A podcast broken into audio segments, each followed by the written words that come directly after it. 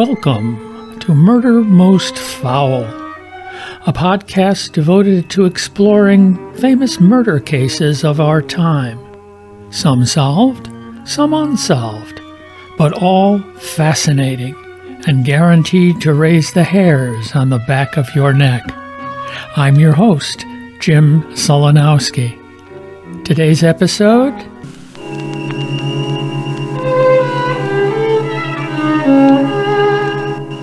Monster.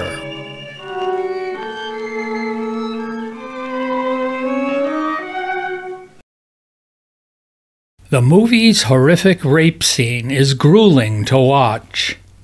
In a car, a terrified prostitute is bound at the wrists and tied to one of the door handles. Already bloodied and beaten, she is viciously sodomized by the man who picked her up by the highway. Somehow, she breaks free and, wild with rage, bravely turns the tables on her attacker. She grabs a gun from her bag and fires bullet after bullet into his chest. The audience, watching breathlessly, feels a rush of sympathy for her. The problem is, it's not true. The movie is Monster, which chronicles the one year killing spree by America's first female serial killer, Aileen Wuornos. Actress Charlize Theron won an Academy Award for her portrayal of Wuornos. Quote, with the movie's sympathetic take, Hollywood has put its boot print on a piece of history. I find the movie's distortions disturbing Unquote. Those words come from Sue Russell, Aileen's biographer, and author of the book Lethal Intent. Ms. Russell joins me now on Murder Most Foul. So, welcome, Sue. Thank you, James. Nice to be with you. So before we get into uh, the nitty gritty, let's ask a little bit about your, uh, you know, your background, what you do, what you did, what you're still doing, and how you came by picking this case to write about.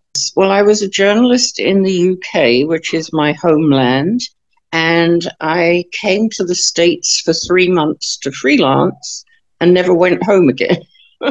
so that meant I was a correspondent for a bunch of London magazines, newspapers for years, and um, I did books occasionally, and still do books occasionally, and um, you know I enjoy doing them, but I would not want a steady diet of books. I I, I like journalism and where it can take you, and you. If you're a freelancer, you get to pick your own stories pretty much, and then you just have to find an editor who wants them. So it gave me a lot of leeway sort of over the course of my career to do things I felt strongly or passionate about. So it it's been a brilliant life, what can I say? but I'm slowing down now, James, because the Aileen Wuornos story, um, let's see, that she was caught in 1991. And so I wrote the book pretty well right after that, after covering her trial, etc., um, her various court hearings, and it's it's it's amazing to me. But it's been a long time since I wrote that book, and we've done updates since, like on the ten years she spent on death row. Um, but in actual fact, it's been a project that's had a long life because I didn't realize it when I first came across it that she would be such an uh, what's the word um, icon. You know, her standing. She's not really been uh, a precursor of similar cu- uh, female killers, so she's kind of kept her status, if you will, as being a, a, of great interest to people in law enforcement, psychology, etc., etc. And um, it's it's it's still going strong. The book is still going strong, thankfully. How nice.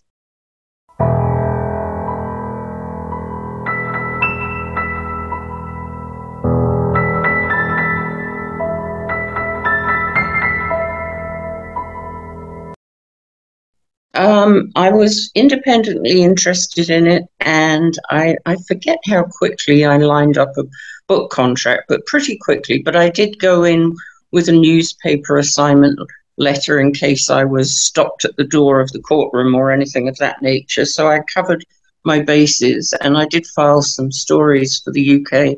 Um, but very early on, I was writing the book, which was first published in the UK um, by Virgin and in Australia, actually, UK and Australia. Yeah. She and her brother Keith, who was just 18 months away from her in age, um, their mother, Diane, abandoned them when they were very young, very young, to her own parents, her grandparents. So, and then with digging, I found that uh, Diane took them back briefly, but then abandoned them a second time. So, psychologists will tell you that if kids don't get the ongoing nurturing and love and oxytocin, uh, oxytocin rather, sorry, oxytocin, the that hormone that is so crucial to feeling nurtured. If they don't get that in the very early years of life, it's extremely damaging. So we know that she had a very disrupted life in in those very early years, and um, the mother was very young, and her husband, Aileen's father, never actually met Aileen. So um, she grew up with the grandparents, and people say she was sexually abused by her grandfather, but I don't know if that's true, James. She once said it very briefly, one comment. Something you have to know about Aileen is that she changed her stories and lied at the drop of a hat. We shouldn't be surprised by that, I guess. But there's a bit of a tendency for anything she said to be latched onto as gospel, and in fact, uh, we don't we don't know for sure. More often, she denied that her grandfather sexually abused her.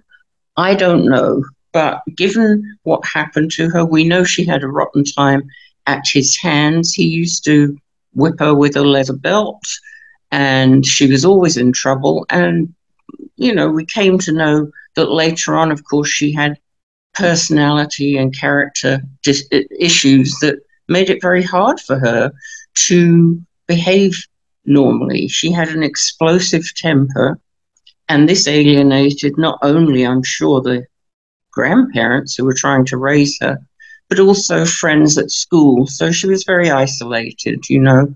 Um, so it was a it was not a good childhood. Uh, some of the people I interviewed, one of them I recall saying he could hear the shouting across the yard, you know, to their house across the way, that kind of thing.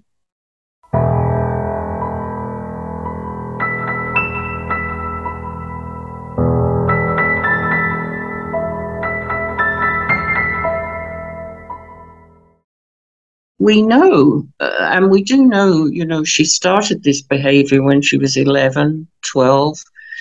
Uh, someone had to have sexually abused her, James. I'm saying it, uh, we don't know it was the grandfather. We don't. There was a neighbor uh, who was a likely suspect, in my opinion. Um, but it could have been anybody, couldn't it? It really could have been anybody. Um, and you couldn't get the story straight from her. But something made her as sexually promiscuous at such a young age. It didn't come out of nowhere. So that's another strike against her childhood. It was a rotten childhood, and somebody somewhere introduced her to sex at a very inappropriately early age. And um, she also turned to prostitution very as a very young person. Uh, again, mostly to have money for, for beer, for, for cigarettes. I guess at one time uh, her friends would call her the, the cigarette pig or cigarette whore because she used this money, you know, to buy cigarettes.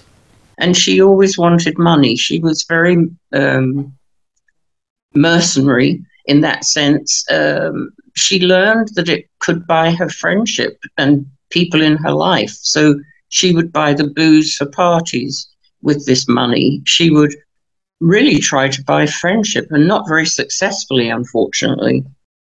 People didn't like her. You may remember in in Lethal Intent, I described a scene where, uh, you know, the kids would go to this place called the Pits by a lake uh, area, and they had a fort built there, and they used to play kissing games, and they'd pair up, etc. And no one ever wanted to kiss Aileen, you know.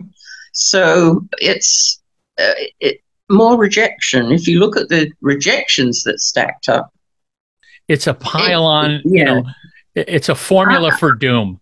It's a formula for disaster. I, I, I always likened it to dominoes falling. It would be like this is one, there's the next, and you know they just kept going and going. There were no positive strikes. She had a hearing problem, which her grandmother would not accept. And consequently, she didn't get the help that she needed. She didn't get a hearing aid, that's for sure.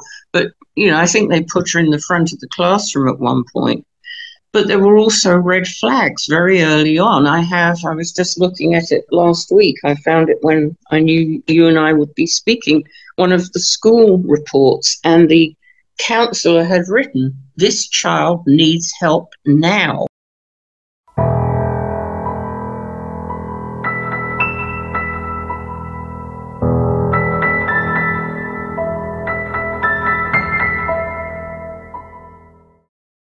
So, uh, you know, there was the red flags were there, but the help wasn't.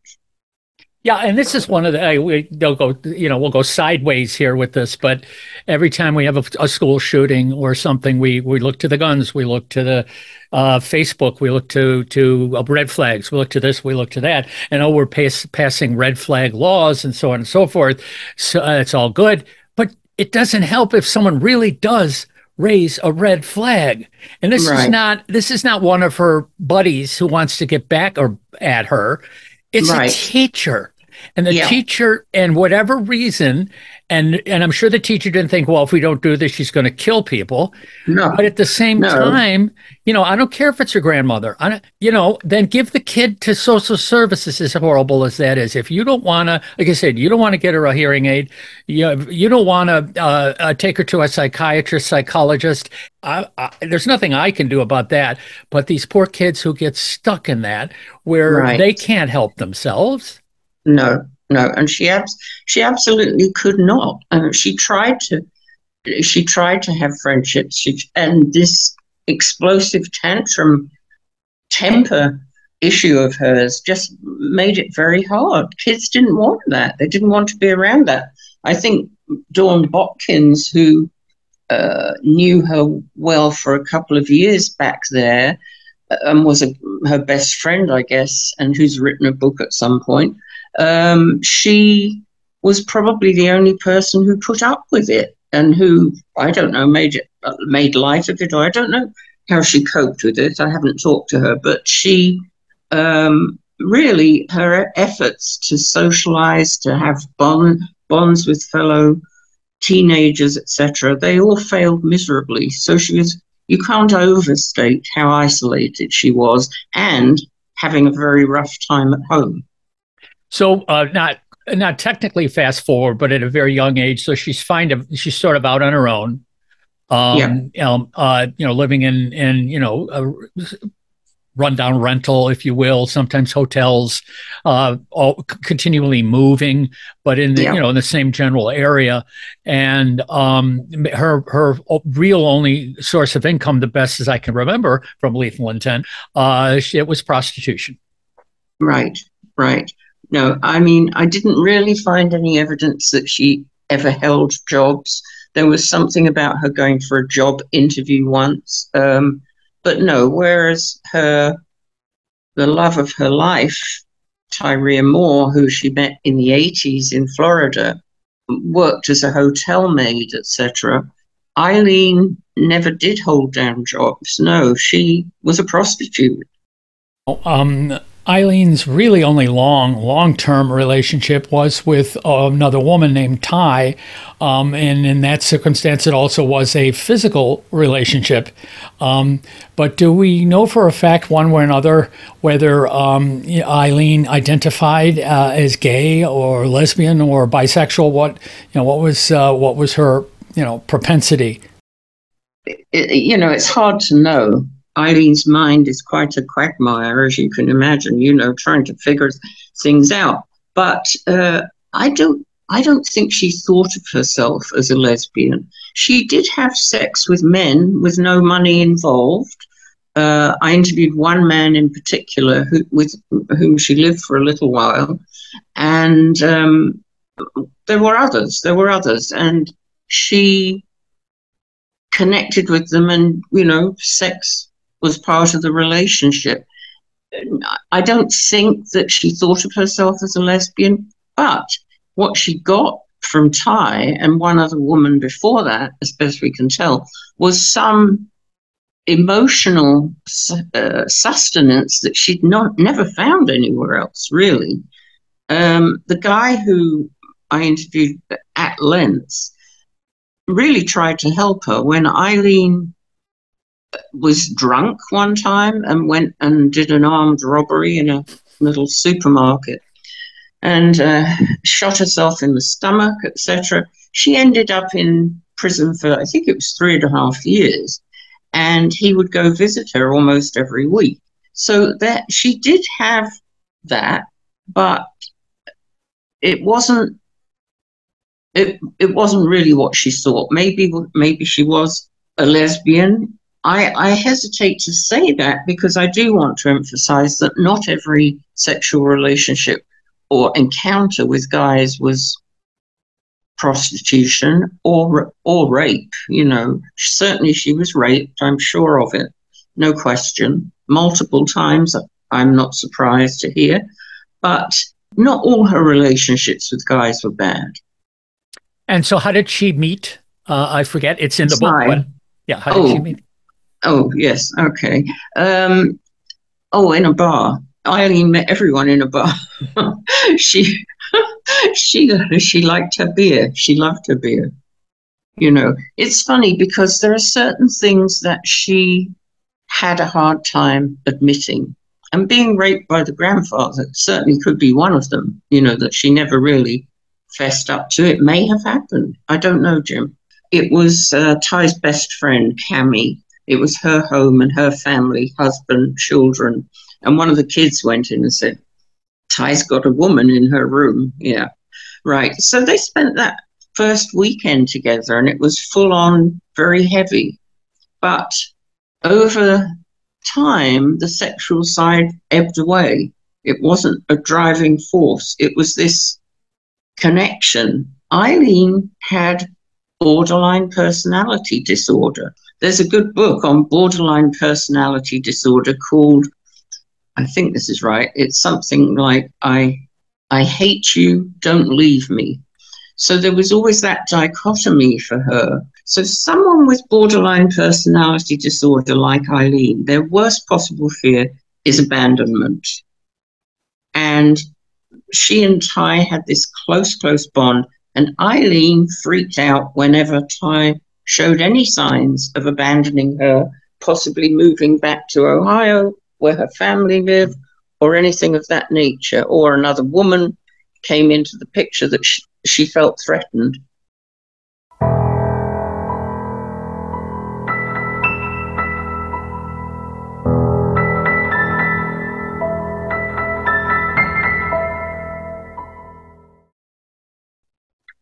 And what's interesting, as you point out, is that this was a full on emotional at that point, even if it's a little twisted.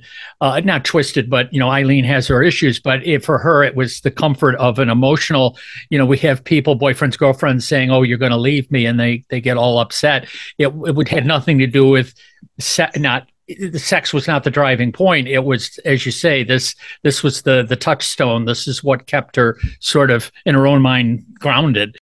No, the things that she had trouble talking about, like who first sexually abused her, Another thing was drugs. She always denied doing drugs. But I don't quite believe that, James. I think to her, for some reason, it was acceptable that she drank beer. And believe me, they drank a lot of beer. We're talking 24 to 48 cans or bottles a day. Uh, you know, that was a lot, was a lot of beer. But I can't imagine her turning down drugs that came her way. And in those kinds of encounters and those kinds of worlds in which she moved, there had to be drugs. There had to be a lot of drugs. There were in all environments in that era. And I think it was something that in her mind she'd made up her mind she she wasn't going to fess up to. But I I suspect that she I suspect that she took drugs. Beer may have been her first choice, probably was, and certainly a lot of signs to point to that. So let's talk about Richard Mallory, um, who was the the man that she was actually the one murder that she was convicted of, although she did uh, um, confess to several others after she was convicted. But let's talk about the uh, Richard Mallory case, which is is prominent in the movie. Richard Mallory is the first man to, she confessed to killing, put it that way. And so, what happened that night, we don't know. But we do know that when she was caught and she described the encounter, she went variously from saying um, he wouldn't take his jeans off, he wasn't going to pay me, he if he had paid me, he wasn't going to uh, he was holding the money, he was not going to hand it over. She had various stories. It varied pretty well every time she told it.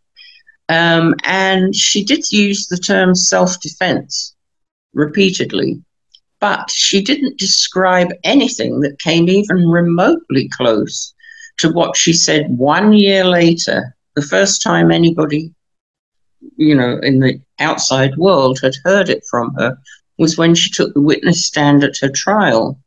And she told a story of her encounter with Richard Mallory, which varied quite a lot, uh, well, very drastically from her original descriptions.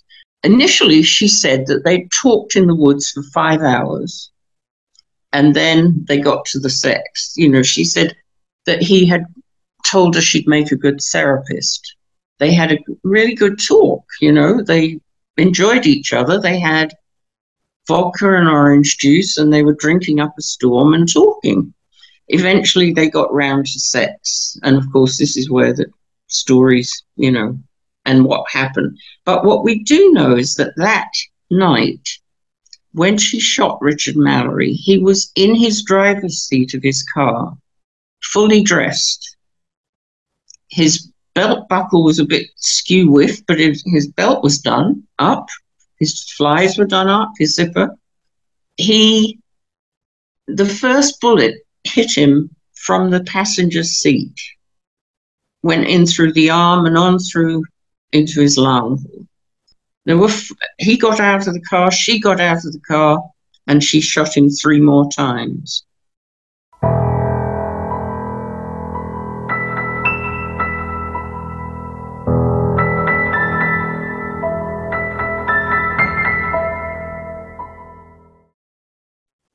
So, okay, fast forward to the trial. Suddenly, on the witness stand, Aileen comes up with a very different story. She said that he tied her to the steering wheel, tied her wrist with stereo cords, and that he anally raped her, and that he squirted rubbing alcohol or Visine or something into her orifices, and that it hurt terribly, etc. And essentially, you know, of course, that he raped her. So there were a lot of open mouths during the trial when she came out with this account because we'd never heard it before. She'd never said anything about it before. She never said he raped her, tied her up, etc., etc. Then we have to go back to the crime scene where there were no stereo cords found. She pulled a bit of old carpet that had been dumped over his body and she left him, she left in with his car. She turned his pockets inside out and took the money, anything that he had, which we think was about 300 bucks. So she took his money and off she went. Now, I don't know about you, but I think if I had been raped brutally in the woods by some guy like that, I would have been out of there faster than a speeding bullet. I wouldn't have been standing around his body turning the pockets inside out, etc. So, you know, you, you listen to all this, and well, bottom line, it wasn't very convincing. It just didn't. That's, I'm sorry, but it wasn't. Um, I know that a lot of people wanted Aileen to be the ultimate victim. And certainly, when a movie was made about the case, supposedly based upon the true story, Monster, which won Charlize Theron an Oscar, it was very, very clear that she killed, uh, Aileen killed Richard Mallory in response to being brutally raped. But let's go back to the facts, Jim.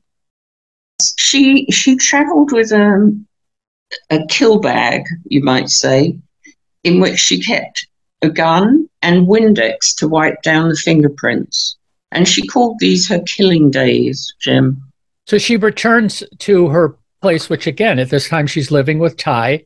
And yes. and does she because again this is this comes out later how much did Ty know and of course the, the authorities deciding whether they want to charge her as an accessory after the you know any of those things or a participant yeah. or a participant and uh, what does she tell on this first one she came in and Ty was sitting on the floor watching TV and Aileen said I killed a man today and Ty would later say that she thought she must be joking or was being Aileen or just saying some, you know, throwaway remark, trying to impress her or whatever. She didn't for one moment think that this was true. And importantly, here, nor did she complain about having been attacked, raped. There was no blood, there was no sign of dishevelment, no sign of injury, nothing else that was cause for concern. She just, she said, I've got a car outside. They were going to be moving into a new place anyway. So she said, We're going to move tonight. We're doing it now. So Ty rallied and they gathered everything up and they used the car to move. And then she got rid of it.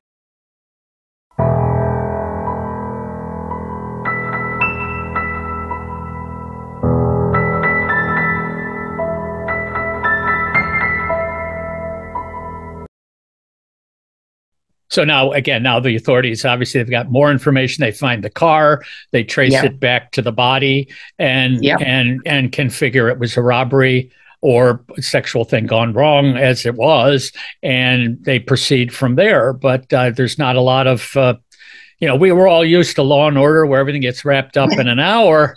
But yes, you know, with I mean, a trace, bow, with a bow on it. yes, and and you know, so you're tracing back to the bar he was at, who was the people he were with. I mean, that's going to all be dead end.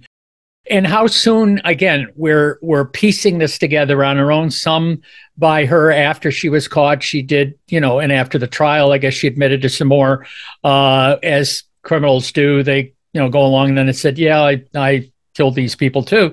Um, when was when can we figure the next hit was?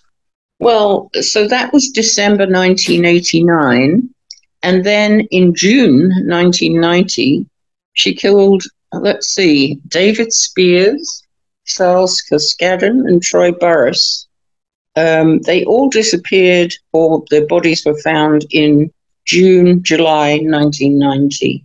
And then after that, there was, um, I'm just thinking, Dick Humphreys was, I think, the following November. And, uh, but Peter Siems was July. Now he's, he's the odd man out insofar as his body has never been found. And Aileen can't help. She, they took her out. She thought she could tell them where it was but she was too, too drunk to remember, is really what it came down to. And also different was the fact that she kept that car, and she and Ty drove around in it for a whole month, not just one night. She didn't feel the same pressure to get rid of it for some reason that we still don't know. And um, so Peter Siems, who was a missionary, um, religious man, and he's still the big question mark. Where is he? Where are his remains? Yeah. Was was the one where she was standing over someone and he was gurgling or something, or is that another murder I'm thinking that, about? You know, that was um, Charles Humphreys, Dick Humphreys. Okay. Um, was September 1990, and yes, he's the he's the gentleman who she said she stood over him gur- uh, and he was gurgling, and she put another shot in his head, put him out of his misery.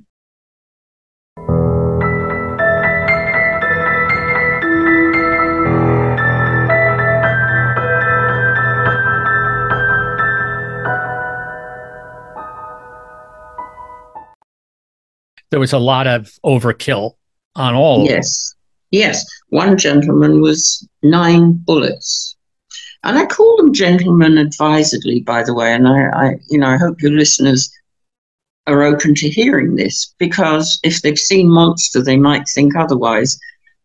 I really get uh, riled up when people insist on calling saying that she killed Johns. They're not all Johns. They weren't all Johns to the best of our knowledge, Aileen would get these guys. She would say that her car had broken down. She had a photograph of kids, not her own, that she showed to whoever was driving and said, I've got to get back to my kids. They're hungry. I need to go feed them or whatever. And so she flagged down cars and said, You know, my car's broken down.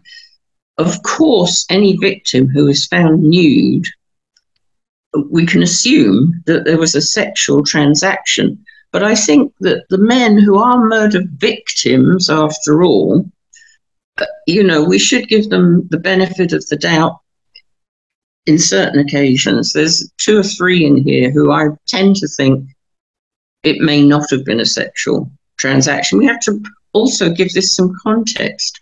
Back in those days, people hitchhiked. People stopped and gave people a ride. You know, if if my father, my late father, saw a woman on the side of the road trying to flag help, I bet you he would have stopped and said, "Are you in trouble, miss?" or whatever. I stayed in touch with some of those families over the years, and it was a great source of pain for them, Jim. That not only had their loved one been murdered, their father, brother, uncle, whatever it was, not only had they been murdered, but they were labeled in this way. It was terribly painful. And when Aileen later on, getting nearer to the time of her execution, confessed there was no self defense, I murdered all these men in cold blood, it was a great relief to, for example, the sister of Troy Burress, who was so close with Troy that they were like twins in a way. They were just that real tight sister brother bond. And it had hurt her so deeply over the years that he was labeled as some kind of violent rapist. So let's get to um, how was she caught? Okay, well, it did take quite a while. And Aileen would Aileen later would claim that the cops deliberately didn't catch her and deliberately didn't arrest her. They wanted her to kill more and really be a serial killer, a real, you know, big bad serial killer. Needless to say, that didn't happen. What happened was the murders were in four different counties. They didn't talk to one another in the way that we do now. There wasn't the communication, there wasn't the electronic hookup or whatever. So it took months First thing that kind of kicked in was that the men's cars, their seat was always pulled forward. Aileen's five six, I believe. So it it was not in the position it was for the man who had driven the car. Um, especially a couple of the guys who were quite tall, like David Spears was, I think, well over six feet. So, you know, when they began to think, okay, this could be a woman, which was a wild thought in those days. You know, but they started up a task force after months. And when they started to come together, and um, Brian Jarvis in Marion County had created a database on the computer where he put in, plugged in all the different elements of the crimes and everything. And they could see correlations. They began to see correlations. They began to talk. They began to confer. The Florida Department of Law Enforcement, the FDLE got involved. And so it really became more of a task force situation at that point, you know. And what, which case did they, I mean, which, which one did she just, uh, what was the last one that she got caught on? Walter Antonio, I think, was December 1990. I think that was the last one. Ty had, yeah, I'm pretty sure. Ty had, and forgive me for being rusty, but it is, it is a long time ago. 1990, folks. Um, Ty had just gone home to Ohio for Thanksgiving, and Aileen killed someone while she was away. And Ty came back so anytime you ever heard Ty say she was afraid to leave Aileen, that was not true. That was not true. Now, there was no evidence to tie tie tie to any of these murders, tie tie to any of these murders. And she had solid, rock solid alibis for several of them. But she did come back to Aileen.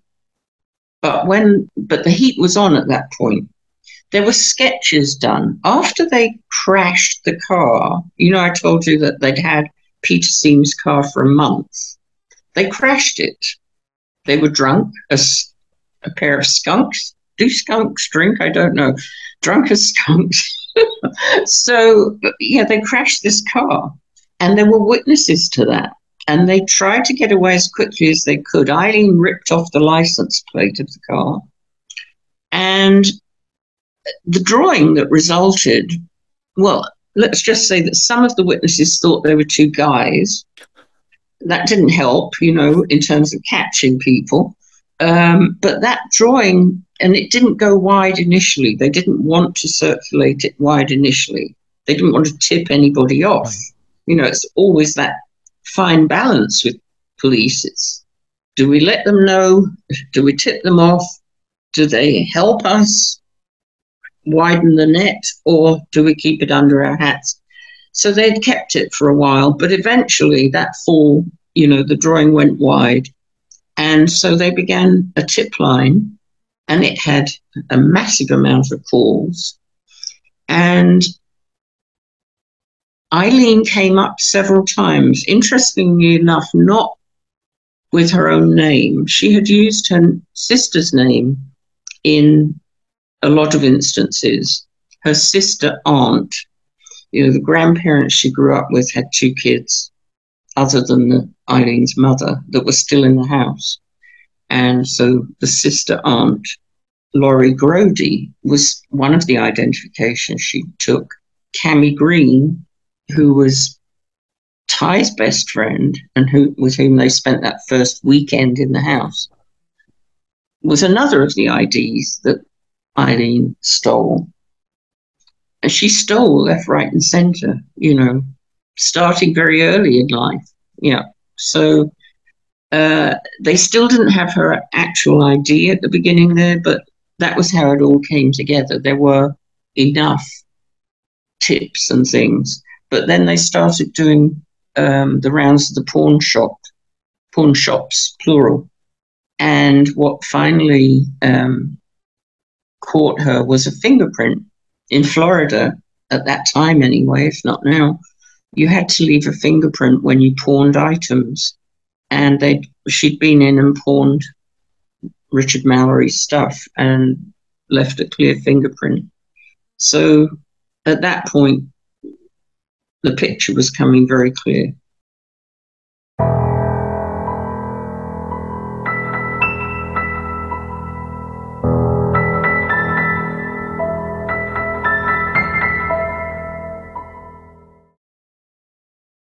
And um, in a brilliant piece of poetic uh, justice, she was arrested at the Last Resort Biker Bar.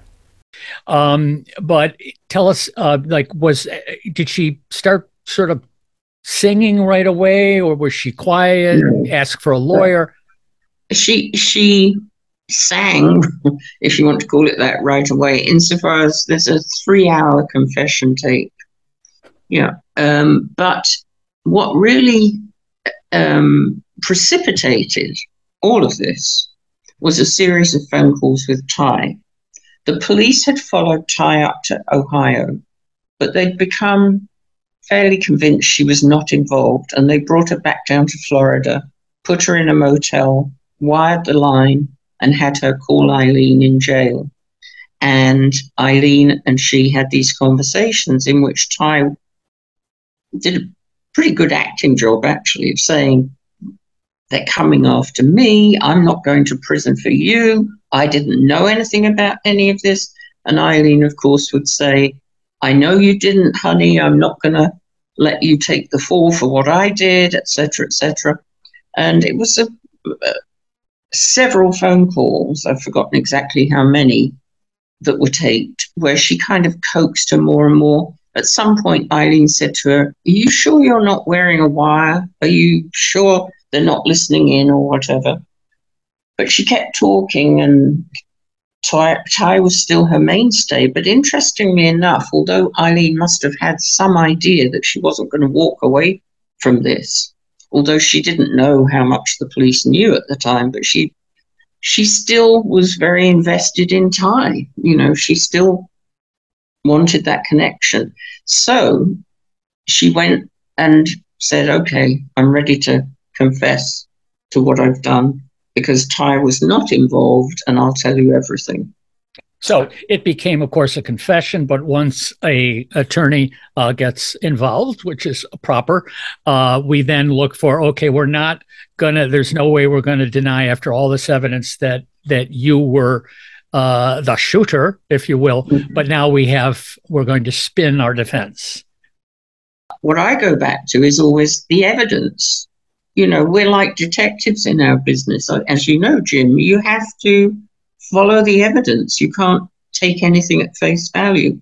And what was always so compelling to me with Richard Mallory, nasty character though he may have been, the man was fully dressed behind the wheel of his car when the first bullet went in. And when his body was found, he was still fully dressed if he'd been undressed, if if they'd found the leads to the stereo equipment that she claimed she'd been tied up with, she had buried evidence along the way. She had they found the vodka bottle and the orange juice and the glasses and stuff. Um, but there was never any sign of this Visine, rubbing alcohol, ties to the steering wheel, etc. And plus, you've got a fully dressed man, which is a very different situation. And the medical examiners, you know, testified to the bullets and what went in where, and it paints a different picture. It's a lot more comfortable for many people to think of her as a victim. And she was a victim, but she also created victims.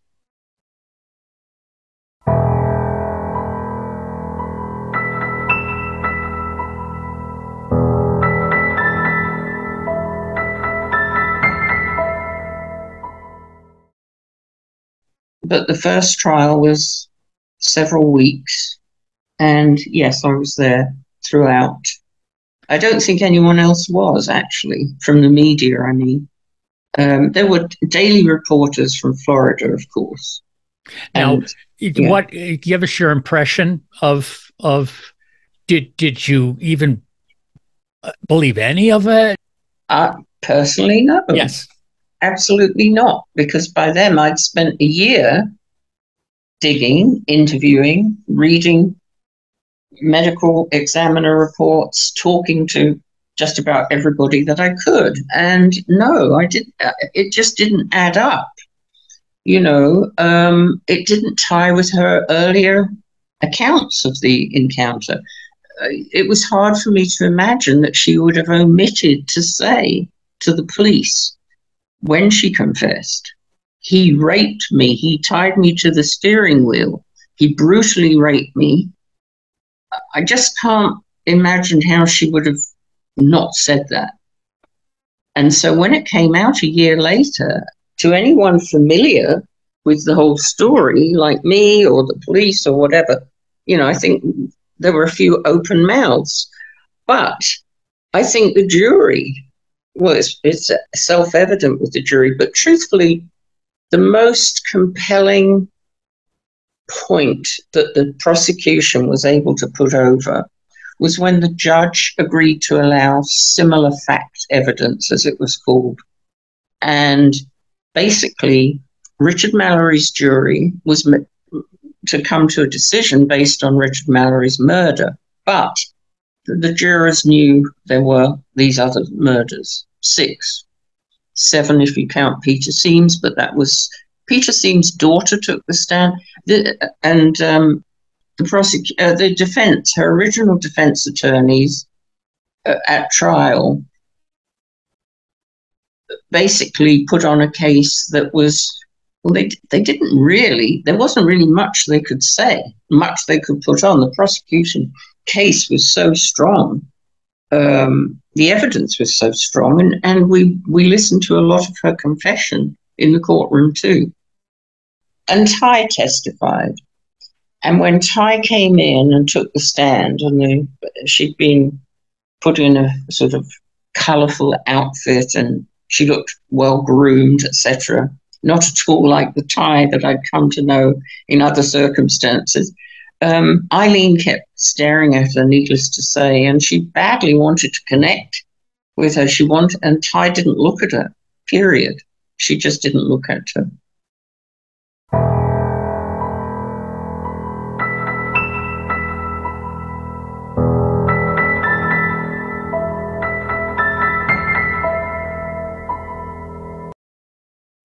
I would say, uh, without checking my facts, I would say she was on death row for a decade. Decade, yeah, I think. And the right. last chunk of the book is that death row decade, so it's in there for sure. But one thing, you know, that often is wrong when I read about stuff, uh, it's important to remember that Aileen chose to be executed. She chose to drop all her appeals. She fought, in fact to be executed. She wrote to the judge. She wanted to go. She wanted to, in quotes, get right with God. She'd become very Bible yes. oriented. And she, you know, I don't know, she thought if she believed in heaven, she may have thought it was her only way. I don't know. Right. She she declined terribly psychiatrically during that decade, as you can imagine. Um, but she did choose it because people often say, well, Aileen Warner shouldn't have been executed. This one should have been executed. And in actual fact, you know, you do have to remember that she did have all her appeals. She had the right to appeal and she declined. And um, as you do point out in the later half of the book, um, as you say, she she got God. They mostly do. They come to Jesus. She actually a little twist again that's in the book is that a a woman adopted Aileen, which allowed her to go visit her in the prison. And of course, she this woman was quite the born again, and so they prayed together, etc. And I think in the beginning of her uh, long uh, stay on death row, yeah, it's possible that Florida had the electric chair, but by the time she was executed, they did uh, change over to lethal injection. And so, yes, she was uh, uh, put to death by, by lethal injection, uh, a death that she in the end did request. All right, ladies and gentlemen, a couple of old folks here sitting around trying to remember things out of their aged brains. Hopefully, we put something together that you enjoyed listening to. So once again, I want to thank Sue Russell uh, for her persistence and in getting this together. And before I go, the book Lethal Intent, available online. It's been a pleasure. A pleasure for me too. Thank you, Jim. As we close, I'd be remiss if I didn't let you hear part of the story from Aileen's own mouth. So here are some clips from interviews she gave while waiting on death row to be executed. I killed those seven men in first degree murder and robbery. As they said, they had it right a serial killer. From the beginning, did you know that you were going to kill them when they picked you up in their cars? I pretty much, I pretty much had them uh, selected that they were going to die. But when you're saying that um, there was no self defense, so there was no self defense? No, there was no self defense. Nick, I'm not, this is the last time I'm going to say it. You have to kill Aileen Wuornos because she'll kill again. Well, thankfully, there's little chance of that, is there?